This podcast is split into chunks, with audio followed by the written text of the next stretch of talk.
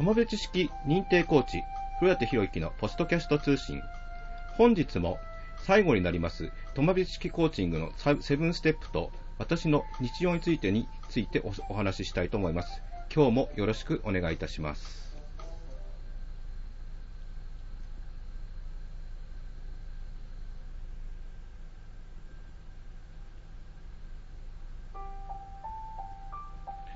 はい、えー、ではいつも通りですね、トマベテ式加速目標達成プログラム7ステップというのをお配りしておりますが、今日は第7回目ということで、えー、最後になります。えー、しつこいようですが、こちらの方はリザーブストックの方に、えー、文字文字情報としてステップメールございますので、ぜひ、えー、文字として一度見ていただけると幸いです。えそれでは今日の話に行きたいと思います。えゴールの設定ということですね、最後ね。はい。えー、これまで真剣に、えー、お話を聞いていただきましてありがとうございます。えー、今、このようにやったことを実際に、え実践していただければ様々な変化が生じると思います。いわゆるマインドが書き換わるということです。しかし、え一番大事なことを今日話します。それは現状の外側にゴールを設定するということです。ゴールはステークスコアの外側、あるいは従来のコントコンフォートゾーンの外側に設定しなければなりません。もしゴールをステークスクオの内側に設定すれば、それはあなたの未来の可能性を単に限定するに過ぎません。それは未来の可能性を限定するばかりではなく、それ自身があなたのスコトーマをより強くし、あなたの明日をまるで昨日そうであった世界のようにしてしまいます。それゆえ、ゴールはあなたの現状のセルフイメージを超えたところに、あなたの現状のセルフエステームを超えたところに、さらに他人があなたのことについて話す内容を超えたところに設定しなければなりません。それはエネルギーと創造性を生み出すためには、より高いゴールを設定することが鍵になります。これがあるからこそ人間は資質や経験、知識をはるかに超える成功をつかむことができるのです。ちなみに私は教員ですので、そもそも教員になった頃はゴール設定は校長先生になることでした。しかし、これは友達コーチングでは間違いだということになるんですね。そうです。現状の外側にしっかりとしたゴール設定なしに成長はないのです。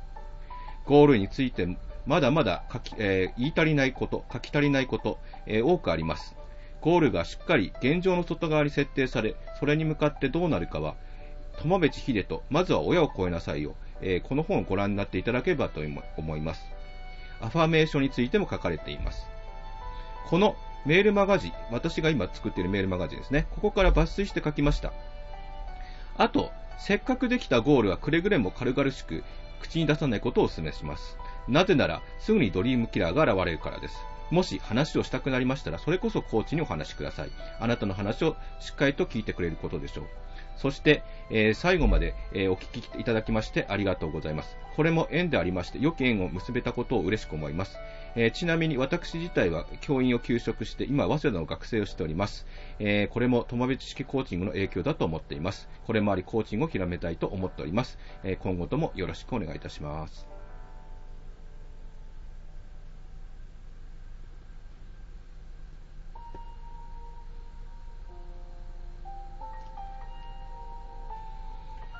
はい、えー、今日はですね、えー、これもですね、メルマガの方に書いております、クライアント様の利益が100%あるという題で、えー、今日もお送りしたいと思います。はい。えー、まあ、先週もね、えっ、ー、と、講演の話書いたと思うんですが、えー、今週は、えー、かつて、えー、ですね、一世風靡した折口氏、えー、グッドウィルの折口氏と、え、某ね、ネットビジネスのアリフェイトの説明会に行ったということをちょっと、え、お話ししたいなというふうに思っています。まあ、一つはね、え、まあ、誰でも知ってると思います。まあ、10年前、え、ね、え、話題になった折口氏。え、いわゆる、まあね、グッドウィル、え、コムソン、まさに時代の不運時だったですね。で、まあ、なんだかんだ言ってですね、現在アメリカに行って金融資本を、資本主義を学んで、それを日本にまた広げようという活動をしているということを再開したようです。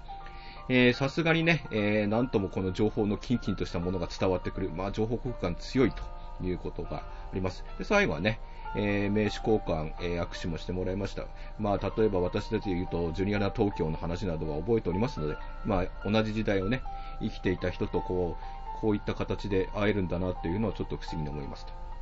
さて、えー、先ほどの話から話を変えまして、まあ、いきなりで、えっ、と、ちょっとメルマガが来たので、アリフェイトの、えっ、と、説明会に、えちょっと行ってみましたと。まあ、あの、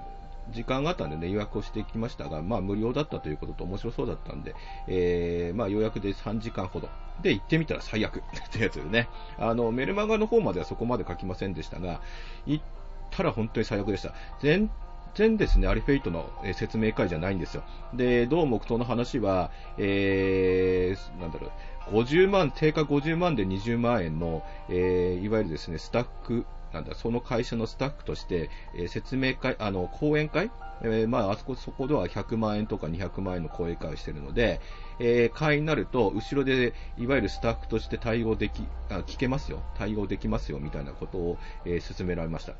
で、まあ、3時間と言われている話だったのに、なんと1時間もかからずに終わって、最後の最後に契約書がパンと渡されて、はい、サインみたいなことになって、沈黙の時間が流れて、はい、質問ありますかみたいなのね、だったんですね。これで終わりですかって聞きましたら、はいとなりまして、まあ失礼して帰ってきました。たまたまね、えー、もう一人いた人も、なんだこれって感じで、えー、サインしなかったんで、まああのー、まあうまく切り上げられました。まあこれがね、どっちかがやるとか言い始めたりとか、または、えー、固まってしまうとですね、一体これどういう、えー、ものなのって思いますよね。まあ、あのちょっと危険な感じ？皆さんどう思います？まあ、とは言って、えっ、ー、と、無料だからいいだろうって考え方もあるんですけど、私非常に腹が立つのは、無料といえど私は時間と、えー、ね、その、そこまで労力、えー、かけていくわけですよ。この返せって気持ちですよね。てか、正直詐欺だろうと私はその時思いました。で、意外にこういうことってありますよね。あの、その話してくれた若者は本当にね、新卒で、えー、去年は数千万の売り上げをしたそうです。僕は会社を背負っています。と、あの、非常に誇らしげに喋っておりました。まあ本当に、いわゆる社会人としてのスタートがここ、えー、ですごい、えー、なんだろう、自分と、えー、なんだろう、大学出てるそうですが、大学出た人が同じような仕事をしてもこんな大きな仕事はできないみたいな話をしておりまして、で、実際、今は、えー、自分の、えー、企画がかなり通っていて、えー、非常にまあ仕事も楽しくやってるそうです。まあ、私が知っている方ですね。まあ、正確に言うと足立さんなんですが、えーコラボしてるという、えやつもやってお、お話ししてましたけどね。まあ、そんなこと言うと、どこの会社ってバレそうですが、えどうなんだろうなっていうふうな思いです。で、えー、じゃあ、ちょっと私のコーチングの話いきますね。えっ、と、実際、あの、今週に入りまして、クライアントさんから依頼を受けましたと。あの、コーチングまた、えー、させていただくことになりましてね。まあ、あの、メルマガの方は、えー、そういった方々を含めて、えー、出しておりますんで、改めてありがとうございますということもお伝えしております。で、まあ、そんなにね、私の正直に言うと、えー、まあ正直に言うとここで出てくるのは、ココナラさんで受けているコーチングは非常に安いです。めちゃくちゃ安いです。ただ、えー、手は抜きません。ご来、あの、ご依頼を受けたことに感謝して、全力でコーチングを行いたいと考えています。実際ね、今までも、えー、まあ、ココナラさん見ていただけるとわかるんですが、ココナラさんで2回ほど、えー、今までやっておりますね。これで3回目ということですね。まあ、もちろん、あの、ココナラさん以外でもやってますので、えー、まあ、ちょっとその話は後で喋りますがね。まあ、えー、クライアントさん様がコーチングを受けているときは本当に、えー、考えることが多くなります。えー、トマベチ博士もコーチングやるようになったからぐっとお酒の量が減った。まあ酒を飲むのはどうだって話もよく出てきますが、私自身も、えー、大の酒好きなんですが、えー、まあ実際友達とかと行ったりすると、まあ酒飲みながら、えー、電車に乗ったりとかってくらいの、結構好きな方です。でも、あのー、このコーチングをね、させていただくようになってから随分お酒の量は減りました。まあ実際に、あの普段は飲まないようにしております。まあ、あの、なぜかというと、えー、IQ が下がると。まあ、いわゆるコーチングさせていただいてるから、まあ、ね、いわゆるクライアント様のことを本当に考えております。まあ、ああでもない、こうでもないってね。まあ、これは、あの、一部分かりやすい例をお話ししてますが、それくらい真剣にやってます。あの、つまりそういうことですね。で、友部知識コーチングは、えっ、ー、と、友部博士、えー、秀田博士の理論に基づいてコーチングをしています。えー、一番言われたのは、コーチングはクライアント様の利益が100%であるということです。えー、当たり前ですよね。さて、相手、その、テレビなんかとかね、あんまり見てはいけないと思いますけど、よくあの、失敗話で、相手にさなされてる方の顔がお金に見えたんですっていう告白をされているテレビとか見たことはありませんでしょうか？私はよくあの、失敗した人たちの話を見てですね、で、これじゃもうダメだと思い直してやり直したんですとかっていうことを、えー、言ってるやつを見たことがあります。実際、世の中で大儲けしてる人が、果たして一般に言う良い人かどうかって考えたときどうもねって思いますよね。まあ実際まあそういう思いいっぱい皆さんもされていると思います。えー、まあ、いわゆる先ほど話したように、まあ、お二人の方を見てて、えー、いろいろ考えさせられる一週間でしたと。さて、それで、えー、ちょっとだけ、宣伝だけ。え、ー、と、ストリートアカデミーの方で、えー、いわゆる講座っていうのがあるんですけど、まあ、あの、コーチングもできるみたいです。あの、1対1もできるようです。一応、あの、ストリートアカデミーさんで有名な俳優さんとか芸人さんを迎えて、えー、講座を開くというのが、あなんか宣伝してたので、私もそれに乗っかって、えー、もともとストリートアカデミーさんには、あの、講座開いてたんですけど、また新たに日を決めておりましたので、ぜひあの、ストリートアカデミーさんも覗いてみてください。えーと、一応あの、お気に入りとか登録していただけるとありがたいです。今日も最後までありがとうございました。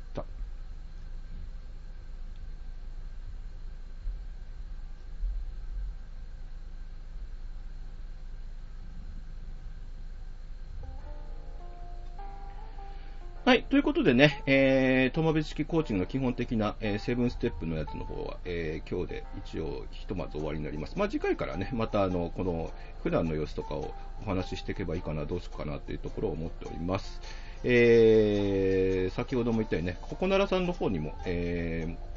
いわゆるお店みたいに出店みたいに出しておりますし、えー、ストリートアカデミーさんの方にも出しております。あの、もちろんあの、日が合わない、あの、ココナラさんは日が合わないということはないと思うんですけど、ストリートアカデミーとかで日が合わないとかということがございましたら、ご連絡いただければ、えー、いつでもあの対応したいと思いますので、